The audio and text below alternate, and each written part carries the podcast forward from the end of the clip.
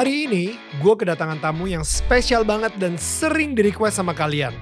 Ini dia tetangga kita dari Yogyakarta, Noe Leto. Hari ini pembicaraan kita agak berbeda karena Noe mempunyai cara yang sangat menarik untuk mencari Tuhan yang menciptakan dirinya. Dan gue sendiri jadi banyak mempunyai perspektif baru dari obrolan kita kali ini. So, inilah dia kisah tetangga kita. Hai, ini gue Daniel, tetangga kamu. Yuk kita mulai. Hai semua tetangga-tetangga yang gue sayangin dan gue cintain. Well, kembali lagi di Daniel Tetangga Kamu. Dan ini adalah episode yang mungkin secara personal, secara pribadi gua tunggu-tunggu banget karena gua emang udah pengen ngobrol banget sama tetangga kita yang satu ini yang jauh-jauh dari Jogja. Tapi seperti biasa gue pengen ingetin dulu kepada kalian kalau kalian pengen support channel ini di channel Daniel Manata Network langsung aja klik tombol subscribe itu adalah salah satu support yang paling mudah ya karena banyak banget dari kalian ternyata suka nonton tapi masih belum subscribe gitu. So klik tombol subscribe atau kalian bisa memberikan super thanks kepada kita atau kalian bisa membeli official merchandise yang mungkin kayak yang lagi gue pakai sekarang ini gitu. Karena semua profitnya, semua uh, AdSense atau semua pendapatan yang kita dapetin itu benar-benar sebisa mungkin untuk memperbaiki kualitas dari channel YouTube ini sehingga kalian yang akan lebih menikmati channel ini juga. So anyway, langsung aja kita akan um, ngobrol sama tetangga kita dari Jogja. Ini dia Noe Leto. Hai Noe. Halo, selamat siang. Gak, gak, ya. gak, gak perlu kok. Ini orang ya, mungkin okay. kebanyakan orang nonton nonton ini malam-malam malam sebelum okay. tidur gitu. Jadi ya selamat malam, selamat, selamat tidur. waras. selamat sehat, selamat waras. selamat waras. Noe, kita terakhir ketemu ketika lo launching album mungkin saat itu kita MTV udah di Global TV kayaknya. Iya, iya, iya. Uh, sama VJ Marisa, cie. Iya kan? Yeah, yeah. Dan abis itu um, itu album album kayaknya album terakhir lu tuh keluar Allah. 2015 ya? Eh, enggak 2012 apa ya? 2012. Uh, uh. Pas mau kiamat nggak jadi itu loh. 2012 2012 dan itu itu album Leto paling terakhir di situ tuh kayaknya sih aku gak gitu inget juga soalnya udah lama wow. Allah. padahal sama Leto masih suka manggung. Masih masih jalan sama ya, teman-teman Leto. masih, masih aktif juga. Bro, um, gue sebenarnya ini banyak banget ya yang kayak menunggu pembicaraan kita. Karena orang-orang tuh kayak nggak tahu kenapa komentar-komentar yang gue baca dari uh, tetangga-tetangga kita yang nonton itu Nil gue pengen ngebayangin kalau misalnya lu sama Noel Leto bisa ngobrol jadi actually ini mungkin bakal lebih berbeda dari biasanya gue ngerasa um, di sini kita coba se talk show dan se real mungkin jadi bukan tentang gue interview lu tapi hmm. kita berdiskusi ngobrol, banget sih di sini kita ngobrol banget aja gitu tentang pandangan kita terhadap kebaikan dan kasih Tuhan di dalam hidup kita sih. By the way, bokap gue ngefans banget sama lo. Oh, uh, bokap, kasih. bokap gue suka banget denger dengerin Leto gitu ya. Jadi um, terima kasih. Bahkan kayak kalau misalnya ada sinetron yang pakai soundtracknya Leto, dia ikutan nonton sinetronnya. Terima kasih pak. um, jadi bokap gue itu kayak nggak tahu kenapa dia kayak seneng banget aja ngelihat ngelihat uh, lagu-lagu lo gitu kan dan uh, di mobil dia suka pasang juga. Um, tapi sebelum Leto sendiri itu hidup lo itu seperti apa sih bro? Sebelum saya, saya memang hidup di lingkungan seniman. Hmm. Jadi saya naik panggung pertama itu umur 6. Oke. Okay. Karena ikut teater dinasti namanya. Tapi emang udah mencintai panggung atau itu dari bokap? Saya sebenarnya kalau secara pribadi mm -hmm. itu justru nggak suka keramaian. Right. Kalau manggung di sound besar gitu, saya mm -hmm. dulu pernah shock. Maksudnya nggak uh, seneng suara keras dan mm. harus menyesuaikan diri belajar wow. untuk menyesuaikan diri karena memang basisnya justru lebih seneng sendiri. Mm. Tapi karena ya karena diseret terus sama bokap dipaksa untuk ke atas panggung jadi hmm. terlatih untuk berbicara. Saya ber, juga bisa berbicara lancar mungkin SMP. Sebelum itu saya gagu. Uh, gagap gagap. gagap. Gagap. Wow. Gagap agak lumayan gagapnya. Kayak kayak susah untuk atau ya. atau terbata-bata. Oh gitu. Kok bisa sampai akhirnya lancar? I don't know. Mungkin karena uh, di pressure terus. Iya. ya. Kadang-kadang itu yang bisa bikin kita lepas dari itu karena di pressure terus itu mungkin. Wow. teman-teman dikasih itu juga teman-temanku dulu SD dikasih uh, izin oleh ibu untuk mukul aku kalau gagap. Jadi? Mukulnya gimana? Maksudnya digambarkan di, di belakang, di belakang, gimana gitu wow, loh. Jadi wow, wow. mungkin itu trik lawas yang works ya. Jadi kita kan, aduh kalau gagap digebok nih sama temen kan gitu. Lama-lama saya psychologically terus bisa bisa right. bisa ngomong. Lu sebagai seorang anak Cak Nun itu pernah punya perasaan seperti itu nggak di, ba di bawah bayang-bayang seorang Cak Nun gitu misalnya? Mm, nope. Oke. Okay. Saya orang pemalas. Jadi saya harus punya metodologi untuk menata informasi yang ada di sekitar saya. Mm-hmm. Jadi ada informasi-informasi yang saya masukkan sebagai konstanta. Ini nggak bisa aku ganti anyway, aku harus delete. Jadi nggak aku bahas hmm. lebih jauh. Ada gravitasi, saya rambutnya keriting, hmm. anaknya si A. Hmm. Itu variabelnya nggak bisa saya ganti, jadi nggak saya right. consider untuk live. Right. Udah, saya mau komplain kayak apa nggak bisa ganti bapak anyway, yeah. kan gitu. Yeah. jadi itu udah nggak tak taruh samping udah. Ini my life variable gitu aja. Hmm. Ini konstanta yang hidup Aku, hidupku variabel ada konstanta kayak gini yang memang harus aku hadepin. Oke, okay? that's hmm. it. Jadi saya hampir nggak nggak kepikiran bahwa saya harus lebih besar atau lebih takut nggak takut dipayungi apa namanya hmm. uh, bayang-bayangnya dan segala macam itu nggak masuk konsideran. Bahwa pada efeknya kemudian terus ke mana-mana yang disebut bapakku iya tapi saya nggak ngerasa bahwa itu masalah juga. Oke memang faktanya seperti ini harus dihadapin aja gimana ngadepinnya gitu. Jadi wow. nggak sampai ke psychological. Wow. Uh, ya karena pemalas ya otaknya makanya harus ada kompartemennya taruh mana ya biar nggak dipikir panjang gitu ya, aja. Iya iya karena ini sesuatu yang nggak bisa lu kontrol anyway. Gitu. Iya sesuatu nggak bisa kita kontrol anyway. Mau dipuji bukan kita nggak ngapa-ngapain, mau dihina kita nggak ngapa-ngapain juga. Oke ini hmm. given sama seperti apa jeleknya muka, apa keritingnya rambut, hitamnya kulit. udah ini ini udah dikasih so do the best what you've given. Kan gitu. Ya. udah udah gitu aja. Wow. Oke okay. itu itu um, sebuah pemikiran emang dari dulu lu udah punya pemikiran seperti itu atau baru-baru ini? Udah lama udah hmm. maksudnya maksudnya dari kecil. Okay. dari kecil kayak gitu. Uh, tadi tuh naluri pemalas itu tadi. Gimana sih naluri pemalas itu? Jadi kayak uh, naluri pemalas tuh kan pengen uh, menyelesaikan masalah secepat mungkin. Pengen uh, menata hidup sepasti mungkin agar tidak terlalu ada lingering uh, yang dipikir terus, nggak ada uh, overthinking segala macam gitu kan. Makanya bikin gimana ya metodologinya sehingga bikin kategorisasi itu. Hmm. Ada hal-hal yang memang tidak saya bisa saya ganti, jadi sudah nggak usah dipikirin kan itu udah masuk kategori itu kan gitu. Hmm. Semua teknologi di dunia kan datang dari kemalasan orang. Please elaborate. Karena orang pengen melakukan more dengan less energy. Ya. Gak hanya orang, coaching aja kayak gitu. The force of evolution kan gitu. Hmm. The, hmm. the least amount of energy untuk melakukan sesuatu seproduktif mungkin. Ya. Dan menghindari mungkin. seefisien mungkin, ya. menghindari kesakitan sebanyak mungkin. Ya. Itu primordial motif makhluk di muka bumi. Jadi ya. basicnya memang kemalasan. Ya, ya. Kalau kalau yang terkenal quote-nya Bill Gates. Oke. Okay. Give apa beri masalah tersusah kepada orang termalas, dia akan menemukan cara tercepat untuk men right. menemukan solusinya. Ya, ya, ya, ya, ya. Make sense, make sense.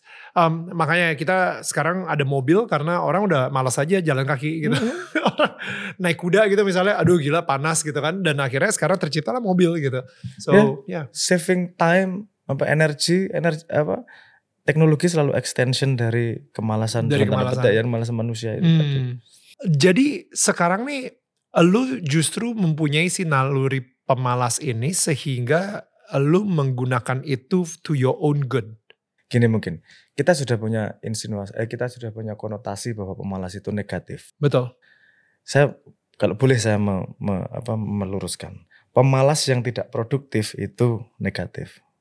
Pemalas yang masih bertanggung jawab dan produktif itu bagus. Jadi pemalas yang tidak produktif itu mungkin cuma nongkrong di sofa nongkrong nggak mau ngapa-ngapain. Exactly. Nah, itu nggak produktif dan yeah. ketika dia dikasih tas nggak bertanggung jawab terhadap tasnya. Hmm. Itu pemalas tidak bertanggung jawab itu yang dangerous tuh. Hmm. Kalau pemalas bertanggung jawab, dia tahu harus mengerjakan something hmm. dengan deadline. Hmm. Dia akan menemukan cara gimana ya biar aku tetap bisa santai layah-layah tapi pekerjaan Kelar. selesai dan Cepat. excellent, cepet ya. kan gitu. Ya, ya. Gitu. Jadi menurut saya tidak ada tools yang dimiliki manusia yang intrinsically buruk. Hmm. Kalau dia nggak bisa menggunakan itu uh, karena dia nggak punya unity ya. So, apa, apa sorry aku agak mundur mundur mundur ke belakang. Biasanya tools di dalam yang kita miliki itu tidak digunakan dengan baik karena dia sendiri tidak punya unity terhadap dirinya. Dia nggak tahu unity. Unity. Oke. Okay. Uh, nyatu. Menyatu. Apanya yang nyatu? Kan kita body mind and soul en, itu entity kita oke okay, banyak nih pecahannya okay. kalau body mind soul itu vertikal okay. vertikal kita ngomong body aja lah misalnya okay. body kita sekarang sama yang kemarin kan different entity nih oke okay. how can you be sure ketika kamu bangun tidur adalah the same entity yang ketika berangkat tidur so good hanya yeah. memorimu yang membuat kamu merasa bahwa itu the same entity hmm. tapi kita juga bisa assume bahwa every moment kita tuh the new entity right kalau ini entity scattered nih kita yang kemarin sama misalnya gini lah kamu yang kemarin sama sekarang punya cita-cita yang berbeda. Decisionnya bingung nih. Hmm. Mau ke mana nih? Ya. Karena kamu gak punya unity terhadap dirimu. Make sense. Kan? Sehingga hampir di semua agama yang namanya unity itu sentral. Gak hanya agama, tapi uh, kultur itu juga sentral. Brahma kayak apa? Kalau Rik Beda juga ngomong Brahma, ada hmm. Tauhid. Hmm. Apa? Ya. Hampir semua ngomong unity itu sangat penting karena memang itu nggak hanya useful buat spiritual, tapi untuk life juga. Hmm. Kenapa kita perlu nulis cita-cita dengan tulisan dan taruh di atas hmm. pintu? Hmm. Itu keep us unite nih. Oke, kita right. kita jadi tahu nih kita unity, kita mau ke sana nih. Hmm. Sehingga dari seribu kemungkinan yang kita alami kita hanya take attention pay attention to certain things yeah. yang menuju ke situ kan. Right. Kita harus manage limitasi dengan dengan pemikiran bahwa setiap hari entity lu akan berbeda sehingga lu harus go back to that one yeah. gitu one cita-cita gitu misalnya iya yeah, cita-cita kan kayak naik sepeda hmm. eleng lan waspada Eling ingat bahwa kita tujuannya mau ke sana. Oke. Okay. Tapi waspada di perjalanan dong. Hmm. Jangan sampai kesandung, jangan sampai nabrak ketabrak motor. Right. Tapi pada setiap decision ngerem atau ngegas, kita tetap ingat tujuan tujuan arahnya ke mana. akhirnya ke mana. Nah, hmm. Nah kalau orang yang tidak punya itu dia akan scattered nih, dia akan nggak bisa menggunakan hmm. tadi balik tadi tidak akan bisa menggunakan tools yang ada di dirinya untuk apa harmoni menuju unity-nya itu karena dia sendiri tidak aware terhadap unity-nya. Oke. Okay. Jadi untuk nyambungin tadi ke naluri pemalas tersebut, unity itu kenapa? Kan saya, saya tadi ngomong gini bahwa manusia punya banyak tools termasuk karena saya ngelihat pemalas bukan intrinsically negatif ya. Dia punya inklinasi tertentu. Okay. Jadi ada modalnya pemalas, ada modalnya yang senang baca, ada modalnya yang males membaca, ada modalnya whatever. Modal itu semua bisa digunakan kalau dia bisa digunakan secara positif kalau dia tahu unity-nya kan. Hmm. Ya, teorinya kan gitu. Hmm. Kalau dia unity ah, saya mau ke mana ya? Oke, tapi saya modalnya kayak gini loh. Kalau mau contoh sederhana ya, sederhana hmm. analoginya ya. Kalau kamu nonton Naruto, cara bikin rasengannya si Naruto sama Boruto sama si bapaknya Naruto si apa? Uh, gua nggak sedih. Namikaze. eh kok Hiruzen? Bukan Hiruzen. Uh, gua gak sedih itu sama Naruto. Apa, apa? Yellow Flash. Uh, oh, mau di Google. Oh, Hokage keempat. Oke. Okay. itu bapaknya si Naruto. Itu cara bahkan si Jiraiya gurunya Naruto, itu cara bikinnya semua berbeda-beda hmm. untuk output yang sama Rasengan itu. Oke. Okay. Karena mereka menggunakan tools yang mereka miliki. Kalau Naruto goblok hmm. nggak secerdas bapaknya. Bapaknya tinggal bikin bisa Kakashi, tinggal bikin bisa apa Jiraiya hmm. apa dengan toolsnya masing-masing. Si Naruto goblok, dia pakai cara yang berbeda untuk menuju hal yang sama. Aku ngeliat nak overarching konsep dalam Naruto itu yang bisa ditarik adalah bahwa masing-masing nggak iri sama yang lain loh. Wow. Walaupun modalnya berbeda. Wow. Mereka maximize apa yang mereka miliki nih. Ya. Maximize apa yang mereka miliki ternyata bisa jadi ninja jagoan juga. Ya. Nggak harus ngikuti yang lain. Ya. Sih, semua orang punya modal sendiri-sendiri kok. Kalau dia hun modalnya hmm. sedemikian rupa, dia bisa jadi luar biasa juga. Bahkan ada yang nggak bisa ninjutsu juga si si si yang baju hijau. Iya ya, apa yang dia biasanya taijutsu, bisanya cuma silat tok. Tapi dia bisa ranknya sama sama yang lain. Wow. Karena dia hun yang dia miliki dan gak iri sama yang lain. Ya. I mean, menurut menurut saya itu penting untuk kita pahami bersama bahwa orang punya set tools yang berbeda. Mungkin ada, mungkin kita iri karena set tools yang orang lain miliki itu works pada short term. Mungkin your tools work pada mid term atau long term nih. Hmm. Tapi kamu never know kalau kamu nggak hun beneran nih. Ya. Tapi justru itu yang membuat kamu live karena uniquenessmu. Ngapain following orang? Following orang itu inspired boleh menurutku. Tapi kalau following itu impossible. Hmm. Karena set toolsnya berbeda. Hmm. Gimana kamu following orang dengan modal fisik yang berbeda, modal background yang berbeda, modal pengalaman berbeda, modal experience berbeda. Hmm. Kamu hanya imitate the best thing you can do is imitation. Tapi daripada imitate orang, why why don't you be the best original of you kan gitu. Whatever hasilnya, hmm. itu kan game yang kamu masuk juga. Tapi pemikiran ini is apa ya sangat uh, di dunia yang but yang dengan konsumerismenya, dengan kapitalismenya gitu. Kayak pemikiran ini lu harus belajar how to be content banget sih menurut gue. Ada the other side of the game juga. Oke. Okay. Karena gini, kita merasa tidak content itu karena ada positioning uh, kalau biologis itu namanya serotonin. Serotonin itu nge-track positioning kita di society. Apakah okay. kita lebih tinggi apa kita lebih rendah. Okay. Tapi untuk tinggi rendah itu kita harus subscribe to a game. Mau a game of rich. Ya. Kamu akan merasa kalah kalau ada orang yang lebih kaya. Lebih kaya. Subscribe subscribe a game of fame, kamu akan merasa kalah pada orang yang lebih terkenal. Subscribe a game of subscribers. Wah, subscriber dia lebih, lebih banyak tinggi, daripada lebih gue. daripada gue. Exactly. Tapi apa subscribing to a game itu choice. Hmm. Kita nggak harus subscribe to a game. What game are you subscribing to? Growth. Growth. Sama growthnya siapa? Growthnya my own growth. Oke. Okay. Aku nggak bisa compare to other karena it's stupid comparing apa namanya lomba lari pada eh, analoginya gini kamu nggak bisa compete pada different weight class hmm.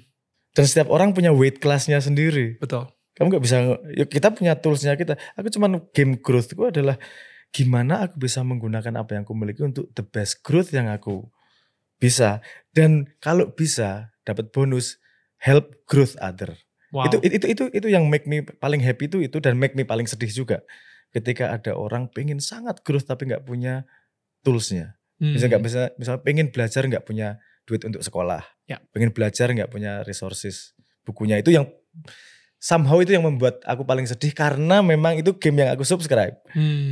Aku aku nggak subscribe game kekayaan. Menurut menurutku nggak ada ujungnya. Ya aku punya reasoning sendiri lah dan aku tidak mengkritik orang yang main game. Ya It's your game, it's yeah. your terserah. Setiap orang mau game gamenya apa terserah. Yeah. Saya nggak ngomong lebih tinggi lebih rendah. Jadi sukses menurut lo itu apa? Di di di definisinya seorang Noel tahu sendiri itu sukses itu apa? Sukses itu mati dengan tidak menyesali perjalanan. That's it. Itu sukses yang I define myself dan aku tidak tergantung orang lain untuk suksesku this is my own life yang memberi bukan orang lain kok. Kenapa aku harus subscribe pada rule of the game society? Kalau itu aku main game oke, okay. tapi itu my life game. Hmm. My life game is my life game. Kalau social game ayo main social game. Hmm. Itu ya untuk fun-fun lah. Kalau mau ngomong intinya kan hidup kan ngisi kegiatan ngantri nunggu mati. That's it. Ya, kalau aku lihatnya gitu karena ini sebenarnya sudah reflected di hukum ekonomi loh. Hmm. Ekonomi itu kan kalau kita invest something itu kan pada data yang lebih pasti. Hmm. Kalau datanya masih spekulasi, jangan investasi gede-gede. Ya. ya. Kan itu ya. apa resikonya uh, tinggi. Ya. Dalam hidup yang paling pasti cuman mati ya. Lainnya probability sih itu logical aja kalau aku yeah. yang pasti mati kok oke kamu mau duitnya kayak kayak apa mau gamenya sehebat kayak apa pada game yang kamu subscribe kayak apa sama endingnya mati, mati. oke okay. yeah. Aku bikin lagu sandaran hati itu karena tidak bisa menerima kenyataan apa maksudnya try to deal try to make peace with that fact hmm. anyway mati kenapa besok kan gitu kenapa harus ngalami lapar dan penderitaan segini drama yang segini panjang hmm. endingnya balik ke kamu paling efektif sekarang ya sekarang ngapain besok Why? Hmm. Itu pertanyaan big question yang kemudian melahirkan lagu Sandaran Hati itu. Hmm. Ini life is misery. Yeah. Waktu itu definisiku gitu. Life is mercy, life is pain, that's it. Tapi kemudian aku meng, apa, mendapat uh, insight berbeda bahwa without pain you cannot gain intense experience. Without pain. Without tanpa pain kesakitan. Tanpa ada resiko kesakitan, kamu hmm. gak akan take the game serious. Hmm, ya. Tanpa ada resiko pain ya. Ya, ya. Karena namanya resiko, sometimes you get in pain juga kan gitu. Ya. Itu part of the game memang karena kalau tanpa ada risknya kita nggak main beneran nih. Ketika hmm. kita main beneran, intensity dari experience jadi meningkat nih. Ketika intensity dari experience meningkat, growth dari soul kita juga meningkat secara cepat. Hmm, hmm. Itu uh, veil of forgetfulness uh, mungkin bisa digali lebih lanjut ya saya masuk area esoteris new age sedikit nih veil of kita kan lahir pakai veil of forgetfulness ketika lahir kita lupa anything oke okay. kita nggak kenapa harus lahir kita pernah ngapain apa deal lahirnya gimana kita kan lupa semua yeah. itu kan yang membuat game jadi intens okay. karena kita nggak tahu ngapa-ngapain cari tahu mungkin gagal itu jadi every ounce of experience jadi intens jadi beneran tuh. Mm, mm. Nah itu kemudian kan menurut menurut sepemahamanku itu perjalanan untuk understand the unity mm. karena sepemahamanku Tuhan nggak butuh manusia ngapain right. Right. bikin manusia tapi aku sampai pada sebuah kesimpulan di mana nggak butuh tapi ada yang manusia miliki yang Tuhan nggak miliki which is limitation. Tuhan nggak punya limitation, sehingga untuk experience limitation ada human untuk merasakan limitationnya nih. Tapi limitation dalam unity, kita lihat gamenya nih, limitation ini mengalami experience untuk menuju unity atau tidak. Perjalanan itu akan menjadi experience yang sangat banyak nanti dikumpulkan di perpustakaan Tuhan, kalau bahasa saya gitu. Hmm. Jadi intense experience ini adalah persembahan kita kepada Tuhan karena kita dibuat untuk experience limitation. Jadi hmm. Intrinsically limitation itu justru tools kita untuk mendekat ke Tuhan, ya. bukan bukan kekurangan justru. Kan ngelihatnya gitu. Oke, okay, kalau misalnya ya tadi cara lu ngomongnya adalah pertama yang paling pasti adalah kematian. Yes. Ketika kita lahir, kita ada uh, veil of uh, forget, forget Forgetfulness ya. Forgetfulness. Jadi dalam arti lain um, ketika kita lahir uh, kita lupa tuh cara kita lahirnya gimana, kita dilahirkan gimana. Mungkin apa dua tahun pertama kita benar-benar lupa kita ngapain aja gitu kan. Kita benar soul experience. Kamunya gitu kan right. dulu kan lupa. ya gitu-gitu lah. Masih bersih, masih pure gitu yeah. dan kita benar-benar kayak nggak tahu itu uh, apa yang terjadi dan lain-lain. Nah, jadi perjalanan hidup ini seperti uh, lu ngebalikin lagi dari apa yang tadinya uh, lu lupakan untuk lu ngedapetin lagi sampai akhirnya nanti lu mati gitu. Nah, uh, dengan cara apa? Dengan cara mendekatkan diri sama Tuhan gitu. Nah, yang gue penasaran sebenarnya konsep Tuhan di lu itu seperti apa? Karena um, lu sendiri juga dulu sempat sekolah di sekolah Katolik juga dan lu sempat jadi ateis juga. Perjalanan spiritual lu sendiri juga kayaknya cukup menarik untuk uh, kita gali lebih dalam lagi gitu. Pertama, of course, uh, lu lahir sebagai seorang Muslim dan uh, itu mungkin pengalaman hidup lu sendiri dengan dengan ayah yang mungkin yang oke okay, kamu harus jadi Islam nak atau dan lu beritual dan lain-lain. What what was it like for you? Tidak pernah digitukan sama orang tua dan seterusnya. Kalau saya lahir dalam kultur Islam dan ikut kultur Islam ya. Oke. Okay. Tapi kalau saya subscribe Islam itu nggak lama, belum lama. Karena Gini, saya dulu mengira Islam itu mengajak kita percaya sama Tuhan. Mengajak percaya sama Nabi Muhammad dan seterusnya. Baru setelah saya belajar ternyata nggak seperti itu. Karena syahadatnya bukan saya percaya sama Tuhan, tapi eyewitness saya bersaksi ada Tuhan. Sebelum saya bersaksi, saya belum Islam beneran. Oke, secara kultural mungkin saya di secara KTP saya Islam, tapi saya merasa Islam ketika paham itu oh saya harus bersaksi nih. Kalau saya belum bersaksi adanya Tuhan. Saksi itu gimana sih? Witness mengalami beneran. Hmm. Beda saksi sama percaya loh. Kalau percaya kan second hand nih. Hmm, wait, wait, wait, wait. okay, I love this. percaya second hand. Maksudnya kayak eh percaya dong gitu. Tapi kan percaya sendiri juga sebuah pengalaman yang lu bisa menyaksikan apa yang lu jadiin kesaksian juga. Percaya nggak bisa dibawa ke court. Oke, okay. jadi di sebuah pengadilan uh, misalnya saya percaya sih ah nyolong loh. Gak, gak ada gunanya. Ya. Saya ngelihat si Anyolong. Saya bersaksi sih, saya ngelihat si Anyolong. Oke, okay, make sense. Ya ya. Itu itu itu height yang very different itu. So good. Oke. Okay. Itu, itu height yang very different. Nah saya waktu SD saya belum paham saya gimana konsep Tuhan saya diceritakan semua saya belum experience belum bersaksi sendiri jadi kalaupun saya bersahadat saya merasa saat itu saya belum Islam right seperti pemahaman Islam saya sekarang gitu oke okay.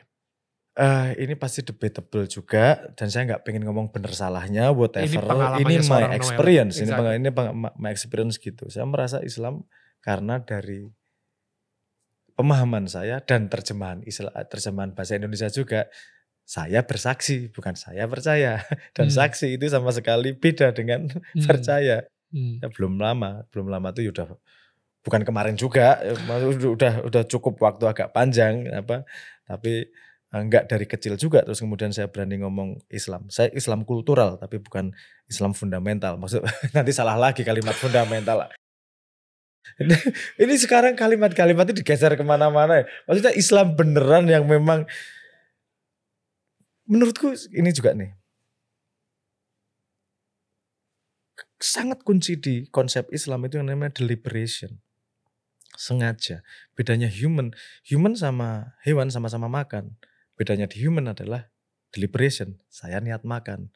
Sehingga dibuktikan dengan puasa. Saya bisa niat tidak makan itu kan diintensifikasi seperti itu sehingga nggak semua hampir semua hal punya niat nih niat ngapain niat apa niat niat hmm. karena itu bedanya human sama yang lain adalah niat hmm. sengaja deliberationnya itu dan kalau saya sahadat cuma ngikutin orang tua saya kan belum ada deliberation hmm. jadi saya merasa Islam itu ketika deliberate mengikrarkan diri subscribe saya hmm. bersaksi beneran nih hmm. balik kita itu tadi apa sih saya bersaksi terhadap apa sih dan hmm. gitu uh, approach saya agak aneh memang ya. Karena saya pengen memaham bersaksi Tuhan itu ada beberapa fondasi gini. Mohon, mohon maaf, saya agak ke lang, lang, lang, I love this. Apa apa langkah beberapa langkah ke belakang. Yang saya dengar dari konsep Tuhan itu saya dengar dari orang. Oke. Itu bisa benar, bisa salah. Yang tidak bisa dibantah adalah setiap orang punya subjektifnya sendiri. Pengalamannya, choice wordnya dan seterusnya. Hmm. Oke, saya belajar dari sains bahwa untuk bisa menginterpolasi titik yang paling benar, kita butuh beacon paling banyak. Beacon? Tri, misalnya triangulasi. Lokasinya di mana ya? Minimal ada tiga titik nih. Oke. Okay. Untuk triangulate. Ya. Semakin banyak titik, kita kan semakin akurat. Makin, semakin fokus dan semakin akurat. fokus dan ya. akurat di ya. mana. So I learn from everything. Oke. Okay. Dengan premis begini human itu kalau memang benar-benar dijaga Tuhan pasti dia punya sense resonance. Sam, frekuensi. Resonance. Oke. Okay. Resonansi itu efek dari frekuensi gampangnya gitulah resonance. Jadi okay. kalau kita dengerin sesuatu yang profound kan oh, ada gitu. Itu resonance. Yeah. Kan kan ada resonance. Okay. Jadi kalau semua semua human punya resonance artinya semua yang diturunkan di agama dan kultur itu pasti satu resonance besar terhadap truth nih. Oke. Okay. Karena kalau nggak useful buat human, nggak pasti nggak diajarkan ke anaknya. Semua orang tua pengen ngajarin yang resonance ke dia ke Betul. anaknya. Oke, ada filter ribuan tahun nih, sehingga saya belajar sebanyak mungkin nih. Saya baca Weda, saya baca whatever saya baca. Wow. Saya pengen gimana sih resonansnya nih kan hmm. gitu. Dan ini ini cara lu taruh ini, si uh, bikin bikin ini tadi bikin, bikin ah, ini itu. bisa cari ah. titik untuk triangulasi hmm. ini. Tuhan ini sebenarnya kalau misalnya gimana di seperti Tuhan apa ini? di Alkitab di Al-Qur'an ya, semuanya lo untuk bikin-bikin tersebut. Pasti mereka punya difference difference seperti kalau satu titik ada lingkaran, ini lingkarannya berbeda, ada yang intersection, ada okay. yang sama dan ada yang berbeda kan gitu. ah. gitu. Tapi kan yang saya pengen cari intersection dari the whole thing nih karena yeah. manusia punya experience yang berbeda-beda tapi punya resonance yang sama terhadap the infinite nih okay. terhadap Tuhan karena hmm. premisnya Tuhan gitu ya hmm. premisnya Tuhan kan nggak make sense juga Tuhan bikin fail of forgetfulness manusia lahir hmm. suruh kembali sama Tuhan tanpa ada modal minimal modalnya bawah sadar nih pasti hmm. modalnya pasti bawah modalnya bawah sadar untuk dia bisa mengalami experience secara intens karena kalau dikasih di kesadaran dia nggak akan intens nih. Ya. Ya. Dan pasti ada modalnya di bawah sadar. Betul. Ini refleksnya pasti akan pada history dan society ini. Ya. Sehingga saya pengen baca segitu banyak dan wow. cari kesimpulan apa sih. Sampai kemudian saya menyimpulkan bahwa ini cara human describe the infinite. Mm -hmm. Kita kan punya batas known dan batas unknown. Mm.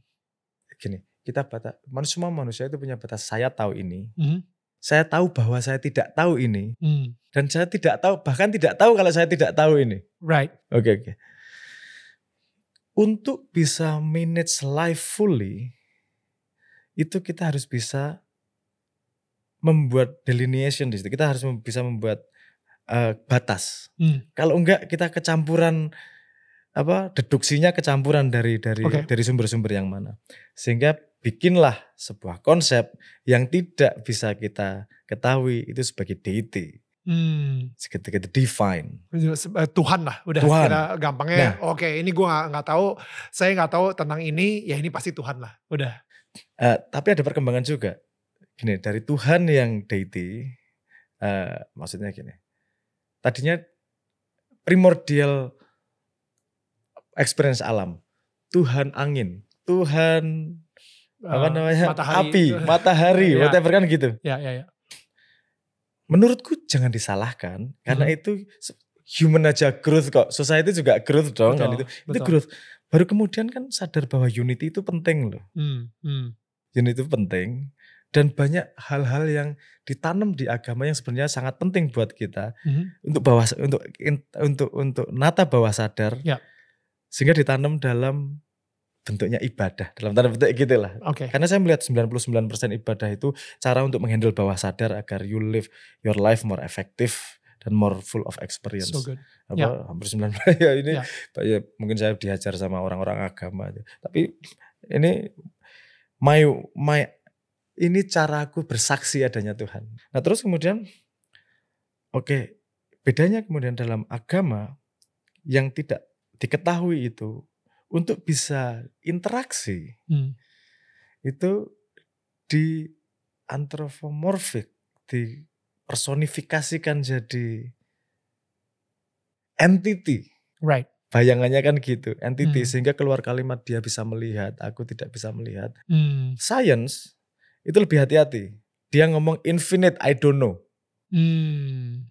Tapi efeknya nggak bisa interaksi dengan itu. Hmm. Karena dalam human sendiri pada experience juga punya void nih. Hmm. Punya void yang diisi oleh infinite ini tadi. Contohnya, Betul. contohnya gini. Saya sakit, yang dipanggil pasti infinite yang maha menyembuhkan. Ya. Saya miskin, yang dipanggil di infinite maha memberi kaya. Ya. Ini tuh balance human juga karena human kalau resting pada yang dia ketahui aja, dia mohon maaf ya sepemahaman saya dia akan stres dia ya. dia dia nggak nggak nggak akan bisa kontak karena nggak punya sebuah pegangan juga gitu sehingga dia kayak aduh gue harus berpegang sama siapa emang harus ada si infinite ini dia gini mungkin argumen ini mungkin dibantah sama-sama Harris nih hmm. karena, karena dia merasa morality bisa bisa datang dari logic okay. tapi yang kalau argumen saya gini kalau kamu tidak mengakui ketidaktahuanmu you do not fully understand yourself kalau kamu tidak mengakui ketidaktahuanmu. Oke, okay, oke. Okay. Kalau kamu tidak mengakui limitationmu, you do not understand yourself. Yeah. I mean things that you do not understand can hurt you without you knowing. Yeah. Jadi satu langkahnya adalah mengakui limitasi dan ketidaktahuan kita. Hmm. Manage-nya gimana? Connect dengan the infinite. Hmm. Connect-nya gimana? Karena kita paham sebagai human, the infinite dikasih nama deh, Tuhan, yeah. Allah, yeah. whatever apa yeah bahkan Tuhan universe kasih universe. Ya, ya. ada lahir pantheism lahir God of Spinoza. Ya, apa ya. beberapa dulu. beberapa beberapa beberapa konsep tentang deity ini kalau lebih dalam lagi jadi filsafat ilmu dan filsafat agama nih. Kemudian tapi uh, basically kita apa itu pemahaman tentang Tuhan seperti itu. What a story. Guys thank you for listening to this podcast. Tapi tenang ini baru part pertama. Masih ada part selanjutnya So biar kalian gak ketinggalan, yuk di follow dulu. Ingat ya, Daniel tetangga kamu.